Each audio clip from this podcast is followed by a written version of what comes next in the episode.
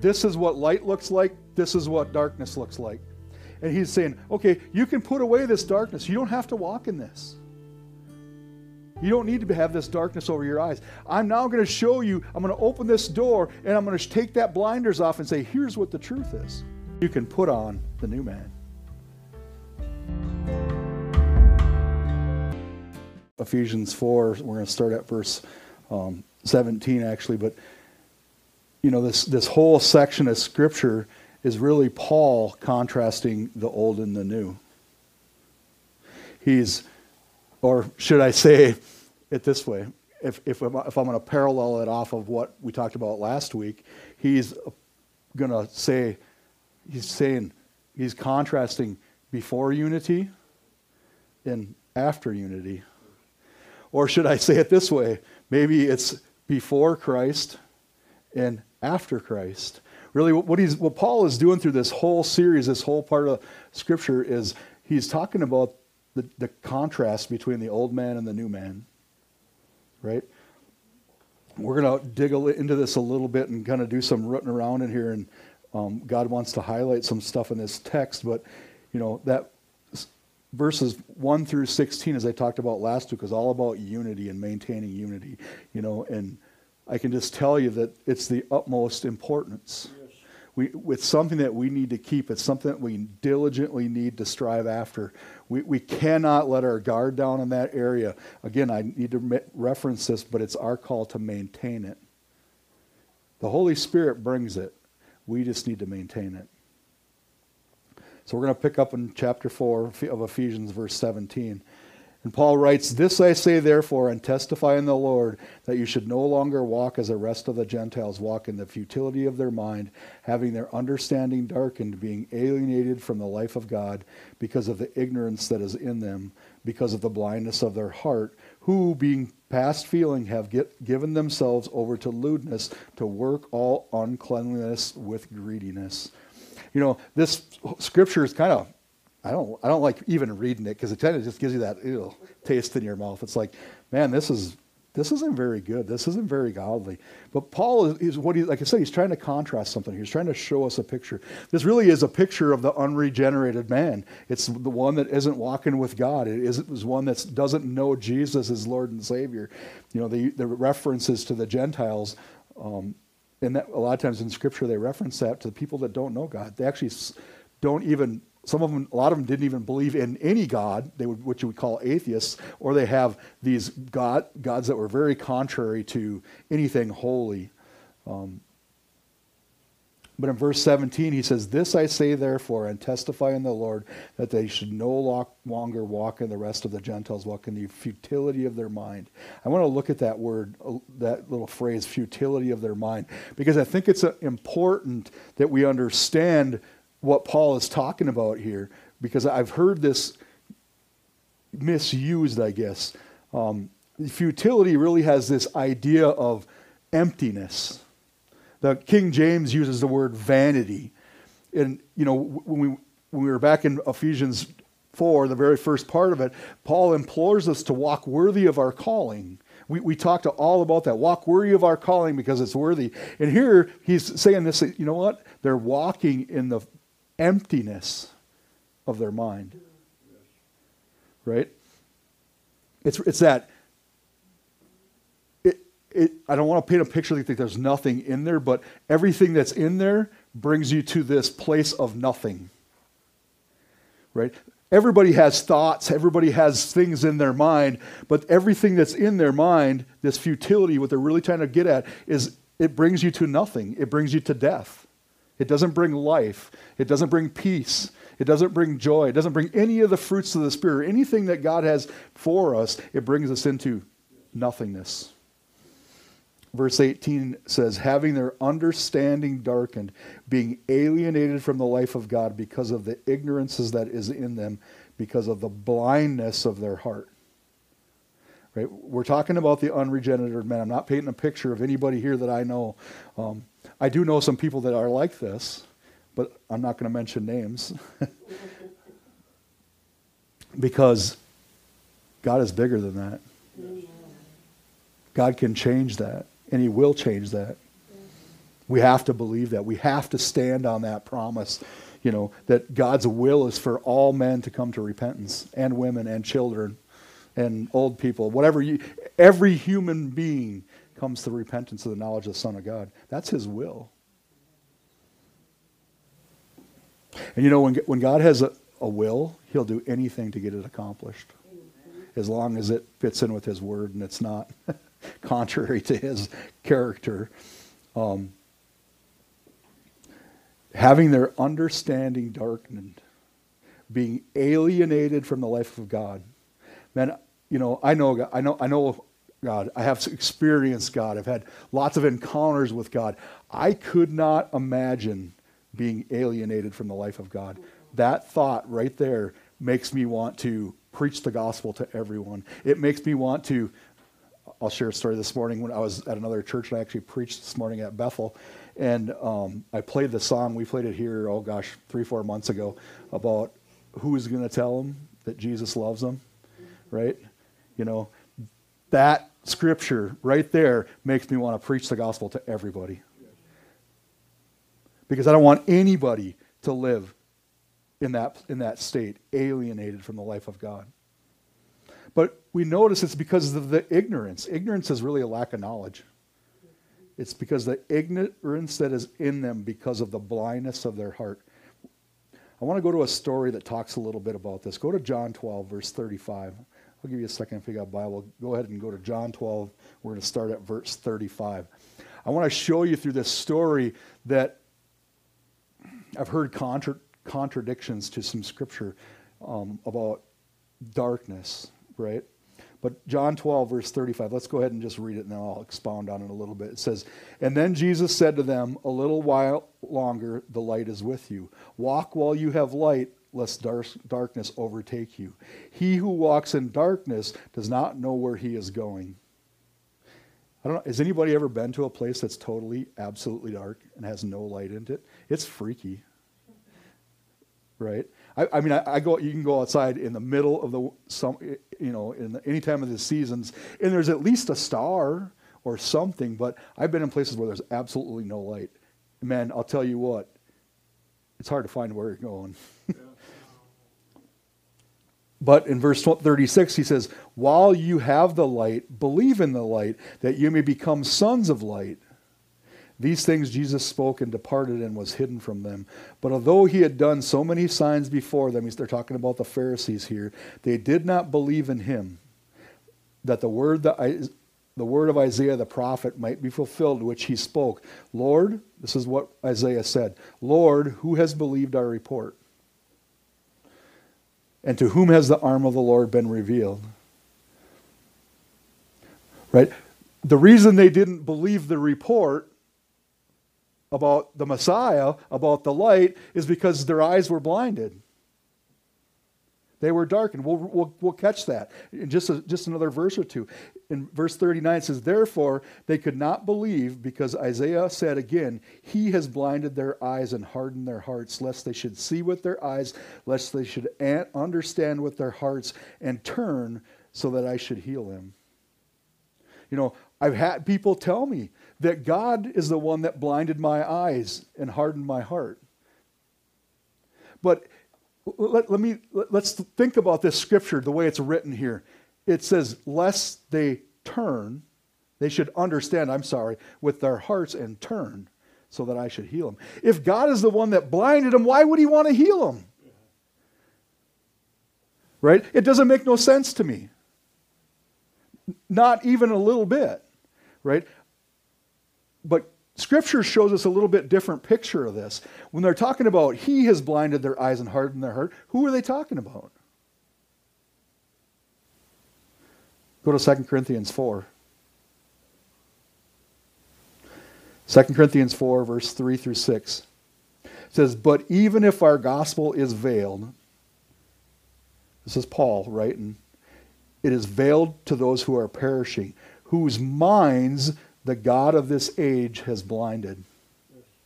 And, you know, when you read the scripture, it's little g. The God of this age has blinded, who did not believe lest the light of the gospel of the glory of Christ, whose is the image of God, should shine on them. right? God is light, God is not darkness. It's Satan. Satan is the one who's causing spiritual blindness. He's the he they're referring to in that scripture.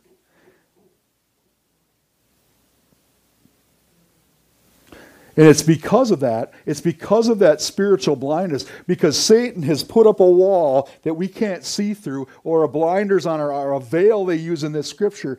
It's because of this blindness we're ignorant and we don't see. We don't understand. It actually, and then that, that ignorance, that under that blindness causes us to be alienated from God. It's not because God's not there, it's because we can't see him because we're believing something that's not truth. We're believing a lie. And then all those things that we read about um, being alienated from God, all that stuff, and that we're going to look at just briefly, all those things happen because we don't see God. He continues on in verse 5, 2 Corinthians 4, verse 5. He says, For we do not preach ourselves, but Christ Jesus the Lord and ourselves your bondservants for Jesus' sake. For it is the God, for it is God who commanded light to shine out of darkness, who has shown in our hearts to give light of the knowledge of the glory of God in the face of Jesus Christ. We see, you know, God is the one that commanded the light to shine. He says, In the beginning, let there be light. Isaiah 9 2 says, The people who walked in darkness have seen a great light. Those who dwelt in a land of deep darkness, on them the light has shone. This is a prophecy about Jesus. It's, it's the same context of where we, get, we all hear this at Christmas time unto us a child is born in, in Isaiah 9, right? They're talking about Jesus. The people who have walked in darkness, those that the God of this earth have blinded, have now seen the light. It's up to us to preach the light, the good news of the gospel. John 8 12 says, Then Jesus spoke to them again, saying, I am the light of the world. He who follows me shall not walk in darkness, but have the light of life. Amen. yeah. Hallelujah. Right? Jesus says, I am the light of the world. Remember, we're contrasting this old man, new man thing. We're, we're going back and forth here. Um, what, I, what I find interesting about this is that light brings life. It says, but you have the light of life. Um, has anybody ever tried to grow anything in total darkness? A plant? You ever plant, put a plant and put it in total darkness? I, I guess I personally haven't, but I know it doesn't grow. They, they have to have light to grow. Things have to have light.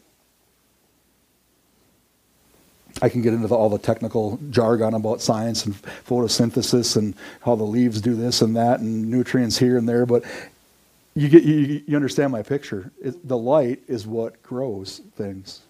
It brings life. Jesus is that light. Jesus is the light that brings life. Back to Ephesians 4, we're back in verse 18. It says, having their understanding darkened, being alienated from the life of God because of the ignorance that is in them, because of the blindness of their heart. I want to look at this understanding a little bit because I think it's important. Um, you know, understanding is really part, is a critical part of our makeup. We need to understand things. Um, Actually, I, I really think that God wants us to understand. He wants us to know. He wants us to have knowledge and understanding, wisdom, if you want to go there. Um, but a big part of this understanding is having our minds renewed. We need to change the way we think. We need to move from darkness to light. We need to walk down the path of, that is lit, illuminated. Um,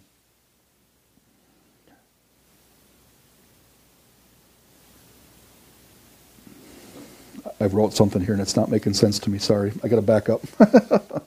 Sorry. All right. We understand because he, sa- he said, not because of what we think. right? Our understanding comes from our recognition of God's voice and that God is speaking and that God is truth and that Jesus is the way, the truth, and the life. Our understanding comes from that, that stage, not from what we have experienced, although experience is never a bad thing um, because we can use it either way. But what does the Word say? What is God telling us? You know, I found this interesting. Um, on Wednesday nights, I was teaching Bible study, and it was a, um, actually leading a Bible study. It was about the book of Job and how they went through the whole book of Job. But there's this one guy, um. I'm not going to say his name right. Now. It starts with an E and ends with an H. Let's just put it that way. I can't pronounce his name. Sorry, El, El I think is what it is. But um, he said this in Job 32, verse 8. He says, But there is a spirit in man, and the breath of the Almighty gives him understanding. Right? See, our understanding of how things work comes from the breath of the Almighty, from the Holy Spirit. Yes. It comes from God. Yes. Then he goes on in verse 9. I love this. This made me giggle. But it says, Great men are not always wise, nor do the aged always understand justice. Right? How many people that we do we personally know that think they're great and they really are not very smart or very wise? There's a lot of them. I could I could just go to Washington D.C. and find out. I'll stay away from that. But actually, you know what? I don't even have to go that far. The Capitol building is only right down the road. So, um, some of the decisions they made this week we will just leave it at that. I'm not going to get into politics, but um, actually, I wonder sometimes if they're worse than the ones in D.C. yes. but we'll pray for them. We'll keep them on our prayers for sure. It's the Holy Spirit's job to bring us understanding. One of the reasons that our um, understanding is darkened is talked about in the book of James, in James 3. James 3, verse 13 says, Who is wise and understanding among you? Let him show by good conduct that his works are done in the meekness of wisdom. But if you have bitter envy and self seeking in your heart, do not boast and lie against the truth. This wisdom does not descend from above, but is earthly, sensual, and demonic. Where there are self seeking, for where envy and self seeking exist, confusion and every evil thing are there. You know, when you, when you when there's envy and self seeking, confusion comes there. Darkness is there. When you boast and lie against the truth, darkness comes in. When you don't, when you have sensual wisdom, what is it? I, I want to make sure I read it right. This wisdom does not ascend from above, but is earthly, sensual, demonic. Yes. Right? That, that, that type of worldly wisdom comes from worldly systems, from I'm not going to go back to the government. We'll just leave them out of it. I'm on a kick today of them, take them down. Oh, sorry. Um, I, I got to behave. No, because who's going to tell them that Jesus loves them? Right? We can, we can talk bad about and not agree with their policies and procedures and not agree with the things that they're doing because it is earthly demonic, right? But who's going to tell them that Jesus loves them? We are. You're absolutely right. We are. I am. Exactly. But it, you see this switch here. He says in verse 17, James 3, verse 17, but the wisdom that is from above is first pure, then peaceable, gentle, yield, willing to yield, full of mercy and good fruits, without partiality and without hypocrisy. For the fruit of righteousness is sown in peace by those who make peace. Right? We can, we can look at the things that cause us to walk in light the wisdom of God, the understanding, and we can now we see the things that cause us to walk in darkness. Right? And the reason we walk in darkness is because we're believing a lie. We're blinded to the truth. We're going to go back to verse to Ephesians 4. Um, Paul makes this radical statement. He says, But you have not so learned Christ. He's saying all that stuff that we just talked about, walking in darkness, doing these things, having, right? All that stuff that we just talked about, you didn't learn that. You learned Christ. You've been taught something different. You've had Christ in your life. Your Christ in you, the hope of glory. He says, You have not, we, we now know Christ. We've learned him. He goes on in 21 to say, If indeed you have heard him and have been taught by him as Jesus as truth is in Jesus. Verse 22 that you put off concerning your former conduct the old man which grows corrupt according to deceitful lusts. This whole concept of putting off, you know, Paul's given us again this discord. Okay, now you know the difference between light and dark.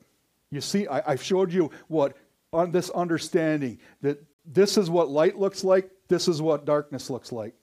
And he's saying, okay, you can put away this darkness. You don't have to walk in this. You don't need to have this darkness over your eyes. I'm now going to show you, I'm going to open this door and I'm going to take that blinders off and say, here's what the truth is. You can walk, as we'll find out later. I'm going to get ahead of myself. You can put on the new man. He says, put off former concerning your former conduct, the old man which goes, grows corrupt according to deceitful lusts. You know, this whole put off and take you know, as we will read later, put on, put off.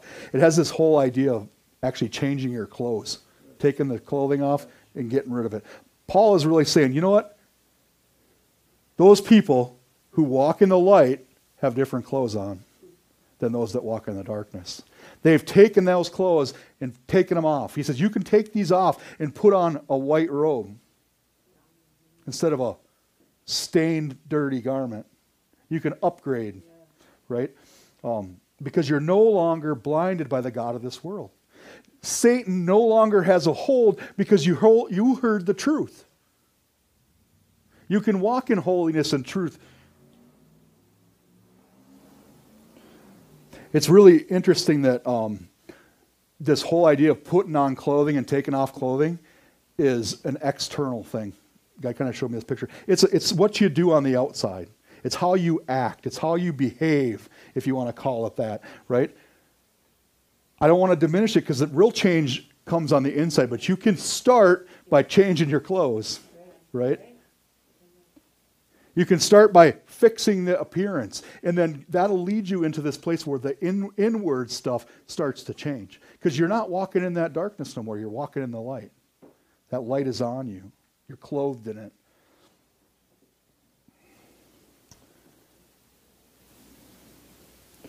Verse 23, and it says, Be renewed in the spirit of your mind. You know, we were, we were just talking about the external, putting on new clothes. And Paul moves us right into this next place. He says, But be renewed in the spirit of your mind. Right? So we have the spirit on this side, and we have the mind, which is part of our or the part of our uh, soul. He's including all three parts in this here. He says, You can put that stuff off. We renew our mind by reading the word, being in the word, hearing the word preached. You know, some people can't read, they just need to hear. Um, there's a gal that I've ministered to many times. She's very elderly and just a sweet old lady, and she has a, this hardest time because she can't read, she can't see. She's got um, glaucoma, and she's not able to read the Bible anymore. And I just ensure her every time I says, "You know the Word of God. Every time you talk, it comes out your mouth." Right?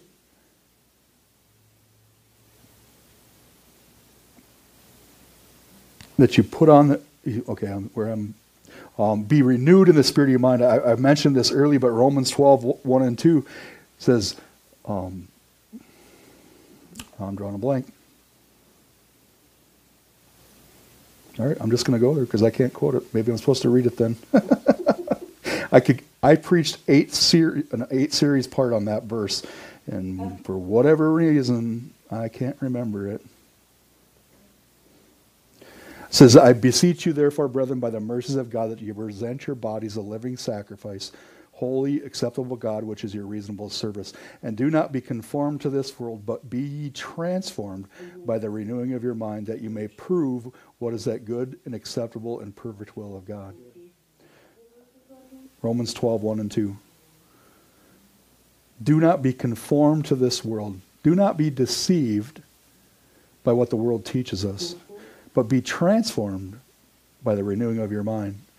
Um, that word transformed is really the word metamorphosis, and it is actually a picture of what happens to a butterfly or a, a caterpillar when it changes into a butterfly. Paul tells us to be renewed in the spirit of our mind. He really is what he's saying. He's saying, okay, he's saying the same thing that Jesus said. Jesus says, repent and believe in the gospel. This is what Paul's telling us the same thing. The change, the renewing of our mind really is repentance. It's turning from darkness and go, nope, I'm going to the light. It means to turn about face, the word repent. But it happens in here because we're commanded to have our mind renewed. Our spirit's been regenerated already. We don't need to worry about that part. We need to keep that part. But it's the renewing of our mind because that mind is going flesh, spirit, flesh, spirit, flesh, sometimes flesh. And then you get, you get you know, that mind keeps us focused and keeps us on track. Sometimes it gets me way off track, but um, be renewed in the spirit of our mind. Clothe yourself with light. You know, if you want to meditate on something, meditate on the God's goodness. Don't medit- meditate on anything else. Don't meditate on Satan and what he's doing. Don't concentrate on that. Go, you know what?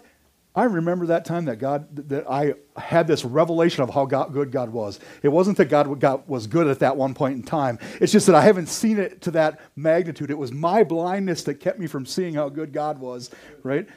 Because He's always good and He's always doing something. We just put our little things like the horses so I can don't see what's beside me, you know.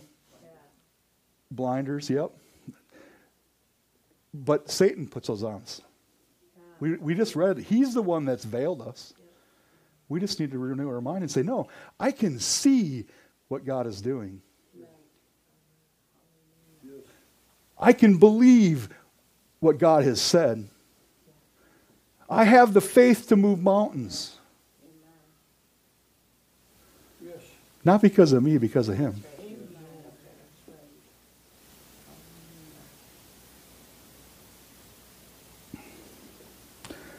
I have the patience to endure.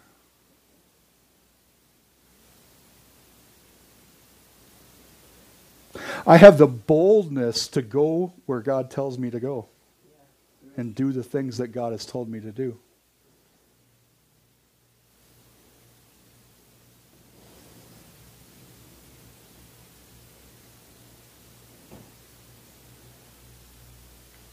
Verse 24, that you put, he goes, he says in verse 23, he says, and be renewed in the spirit of your mind, and that you put on the new man, which was created according to God in true holiness, and true righteousness and holiness. You know, that you put on the new man, which was created according to God, not according to man, but according to God. Peter says, I'm not going to go to the Bible verse, but he says, Who am I going to believe, God or man? Who should I believe? And he tells them that. Of course, he says, I believe God, and then some bad things happen to him, but whatever. He says, I don't care what you think. I'm going to believe what God said. This is a, you know, again, we're contrasting that walking in the darkness, walking in light. The new man, the old man, the, the okay, I got to go back to the what I said in the beginning because I think this is important. He says, before unity with God and the body of Christ, or after unity with God and the body of Christ. Right? So we think differently. When we're not unified as the body of Christ and with God, we think differently than we do if we are in unity with the body of Christ. We need to maintain that. I keep We need to pursue that. We need to keep that. Now I got to find out where I left off at. that you put on the new man, which was created according to God in true righteousness and holiness. Um, I, talked to us a little bit about this contrast: put on, put off. You know, get rid of this, put on. You know, take off these clothes, put on these clothes. Right? Um, I read this little commentary and I really thought it was cool. But this guy writes, he says, think of a prisoner who is released from prison but still wears his prison clothes and acts like a prisoner and not like a free man. The first thing to tell that person is that they should put on some new clothes. I really thought that was awesome. I want to give him, I think it was David Guzik that wrote that. Um, I just, it was, I had to share it. Even as putting on different clothes will change the way you think about yourself and see yourself, even so, putting on a different conduct will start to change your attitudes. Okay, I'm going to pick on the ladies a little bit because I, I really don't. But when you get all spiffed up and all dressed up and you got your wedding gown on or your bridesmaid gown on, you have a whole different look upon yourself and a whole different feel about who you are than when you're wearing your pajamas at home and you're sorry about this.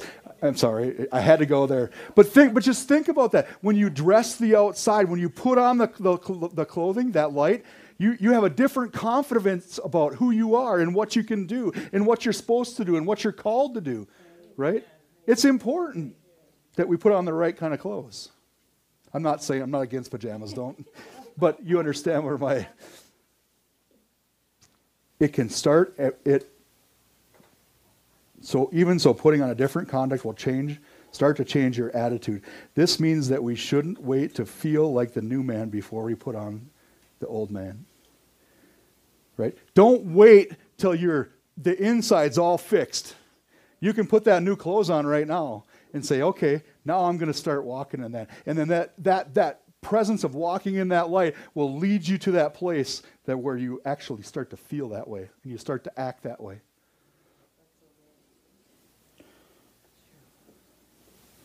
as a result of putting on this, the new man, putting on these new clothes, Paul breaks into this discourse about what that should now look like.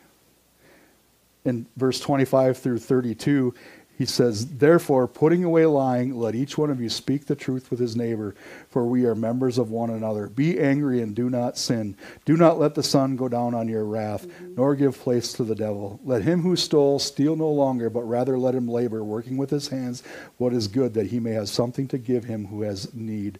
Let no corrupt word proceed out of your mouth, but what is good for necessary edification, that it may impart grace to the hearers. And do not grieve the Holy Spirit of God, by whom you were sealed for the day of redemption. Let all bitterness, wrath, anger, clamor, and evil speaking be put away from you with all malice. And be kind to one another, tenderhearted, forgiving one another, even as God in Christ forgave you. I know that was a mouthful, but um, he says, therefore, put away lying. You know, the new man, he's t- we're contrasting new man, old man. The new man tells the truth. The motive for doing this is because we're members of one another. Right? There is no place, therefore, there's no place for lying. A body can only function proper, properly if it tells itself the truth. Think about, I want to put a picture on you. If you put your hand on the oven and your mind's going, that doesn't hurt, that doesn't hurt, that doesn't hurt, or on the burner, the stove burner, I said the oven, that doesn't hurt, that doesn't hurt, that doesn't hurt. What's happening? your hand's getting damaged. There's some, there's some things going on here because the body's not communicating truth to each other. It's going to get severely burned. It's important that we tell the truth because we're members of one another and our body needs, I'm, I'm talking about, you know, making this representation about the body of Christ to my physical body, but it's applicable. He says, Be angry and don't sin. there's a lot of controversy in this scripture, and I've heard it preached in a hundred different ways, and everybody can talk about it in a different way. But um, here's what I'll tell you: the new man can get angry, but he has to be careful what he's angry about. But he doesn't sin in it. The new man knows how to let go of wrath, thus giving, not, thus giving no opportunity for the devil. We can be angry at Satan all we want, and we should be. You know what? Get out of here. You have no place in my house. You have no place in my family. You have no place in my work. You have no place in my church. You get out of here. You know? Because the Satan's work, Satan's job is to accuse and divide the family of God. And to sow discord among them When we harbor anger in our heart, we do the, we do the devil's work for him. I had a hard time saying that, but right? If we're going to be angry at somebody because they wronged us, we're actually playing hands. We're actually dealing it, that full house to the devil, saying, okay, here's the cards, you win. right? We can't do that. John 8:44 says, "You are of the father your devil and the desires of your father you want to do. He was a murderer from the beginning and does not stand in the truth because there is no truth in him. When he speaks a lie, he speaks from his own resources for he is a liar and a father of it." Right? Um, I heard a man tell me one day, you guys probably all know him, but I won't tell you who it was, um, say to me that I can help anybody that'll tell me the truth. And, and by that, I, I, understood what they, they meant by that. Um, being I can help anybody. We, as the body of Christ, can help anybody through Jesus that tells us the truth of what's going on. Right? If you're struggling with this and you hide it and you don't tell the truth about it, we have no power against that. Right? If we know the truth, we can tell you the truth and the truth will set you free. Right? Don't be ashamed of things. We need to talk about it. The scripture says, um, if anyone has committed sin, confess it to one another that we might be healed, that they might be healed, right? We don't want to lie. And I, I know you guys know this. I'm just kind of beating a dead horse. But um, let him who stole steal no longer. The new man does not steal, but he works with his hands. He does not give. He does this to provide for his own needs, but also to have something else to give. You know, I, I, I love that um, teaching and cares about giving and sowing and reaping. You know, we, I've learned so much about that whole thing. The reason God has given us gifts and God has given us the ability to work is so that we can give to others. And then in turn, He just gives back to us. You know, that's the biblical principle behind that. John 10 10 says, The thief comes to kill, steal, and destroy, right? But Paul says, let him labor. This idea that we should work alongside each other so that we can give, right? We give because God first gave.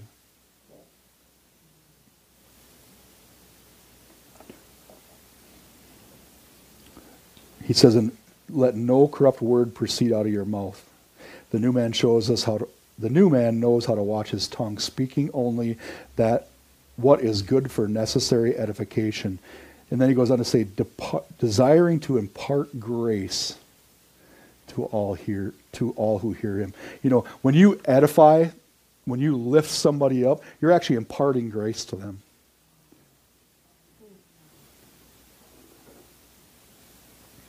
Speaking only what is good. And it says, Do not grieve the Holy Spirit of God. The new man will not grieve the Holy Spirit, knowing that he is both our seal in the sense of identification and protection. I like that. I've heard lots of different things about grieving the Holy Spirit, but um, not quite the way that this is written. This was a another little part of a commentary I took.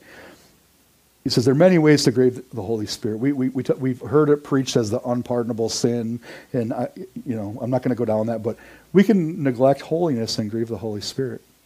We can, it, but think about what it means to grieve somebody. It gives them a sorrow. It's a sorrow in their in their heart, I guess, if you want to go there. Um, we can think in purely materialistic terms and grieve the Holy Spirit. If all of everything we do is all focused on the flesh and not about what's going on in the spirit, I think it actually gives the Holy Spirit grief. It makes him sorrowful. The Holy Spirit's grief is not a petty is not of a petty offensive nature. He is grieved with us mainly for our own sakes, for he knows what m- misery sin will cost us. He reads our sorrows in our sin. He grieves over us because he sees how much chastisement we incur and how much communion we lose. That was Charles Spurgeon that wrote that, right? The reason that the Holy Spirit is grieved when things are not right is because he realizes that, that takes away from our communion with God. It's not because he's mad at us and angry at us. It's because he's like, oh, I wish, I wish there, could be more. There can be more. I know there's more. It's because the Holy Spirit and God and Jesus all see the greatest potential in us when we have full communion in, with Him. And when we miss that a little bit, when we miss the mark of that full communion, those that walk in the Spirit will not fulfill the lusts of the flesh. When we miss that a little bit, which is what the de- de- definition of sin is, it grieves God a little bit. But He's not disappointed because He knows He can get us back on track. He says, Let all bitterness, anger, wrath, clamor, and evil speaking be put away from you. Um, it's really, it's kind of, when you, when you break this out and look at it, it's really kind of saying, you know what, the new man has control of his emotions. He doesn't let wrath, wrath is a, is a, it's not a, just an anger. It's more of like a rage, and it's usually triggered almost instantly. There's no thought behind it. There's it's just boom, and you're instantly on. Um, you're instantly anger. I guess you. But here's the here's the thing. I think every one of us has went through those stages in our life, where it's like, man, oh. The new man recognizes that and he's e- easily able to deal with it.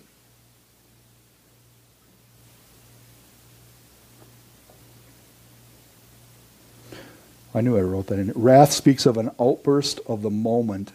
Anger speaks of settled disposition. Both must be put away. He said, then he goes on. He says, "Okay, so we just disseminated all these things about the old man. This is what we need to put off. We need to not do these things because we are now in the light, not in the darkness. Our uh, the blindness has been now revealed because we have, I because God has shown you this. He says, "Be kind to one another, tenderhearted, forgiving one another." The new man seeks to show this same kindness, tenderheartedness, and forgiveness to others that God shows him. Right? The reason we are kind and tenderhearted to each other is because that's how God is towards us.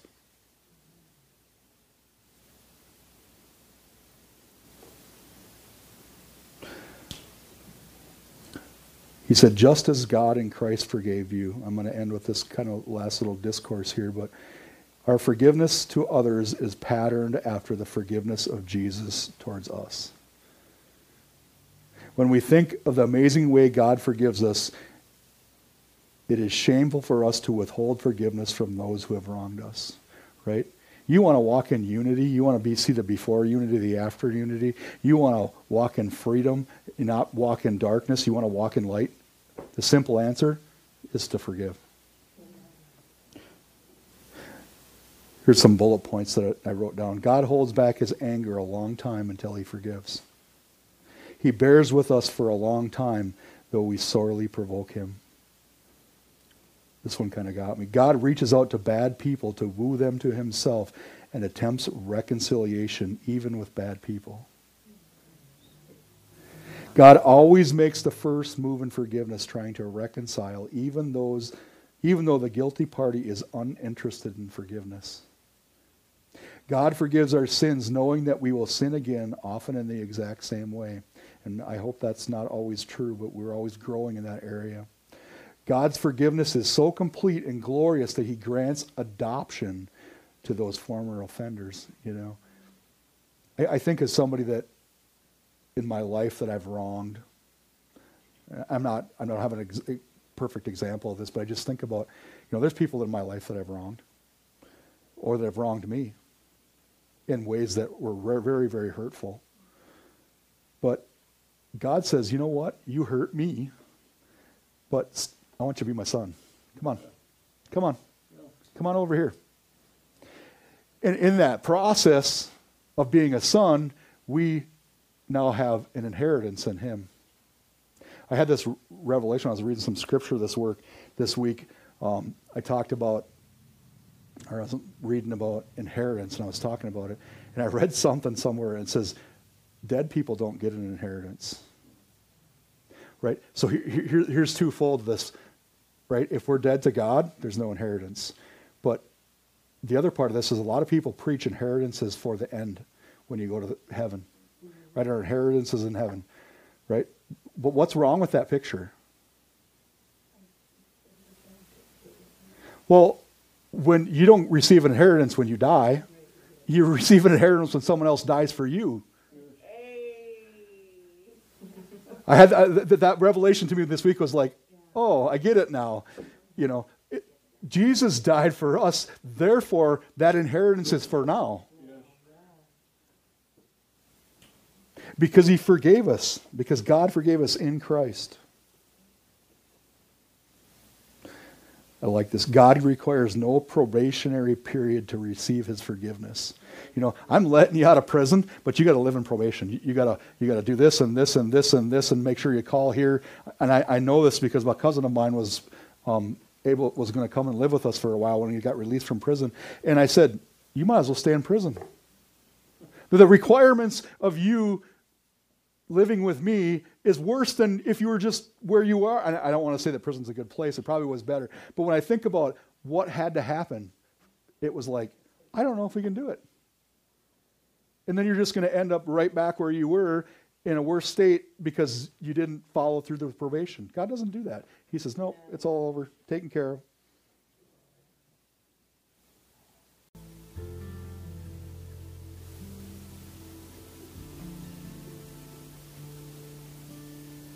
John Moll, not John Moe, John Moll wrote this. He says, It isn't that we must forgive so that Jesus will forgive us. We forgive because he has forgiven us. It is a historical fact of Christ once for all putting away sin by the sacrifice of himself, which he alluded to.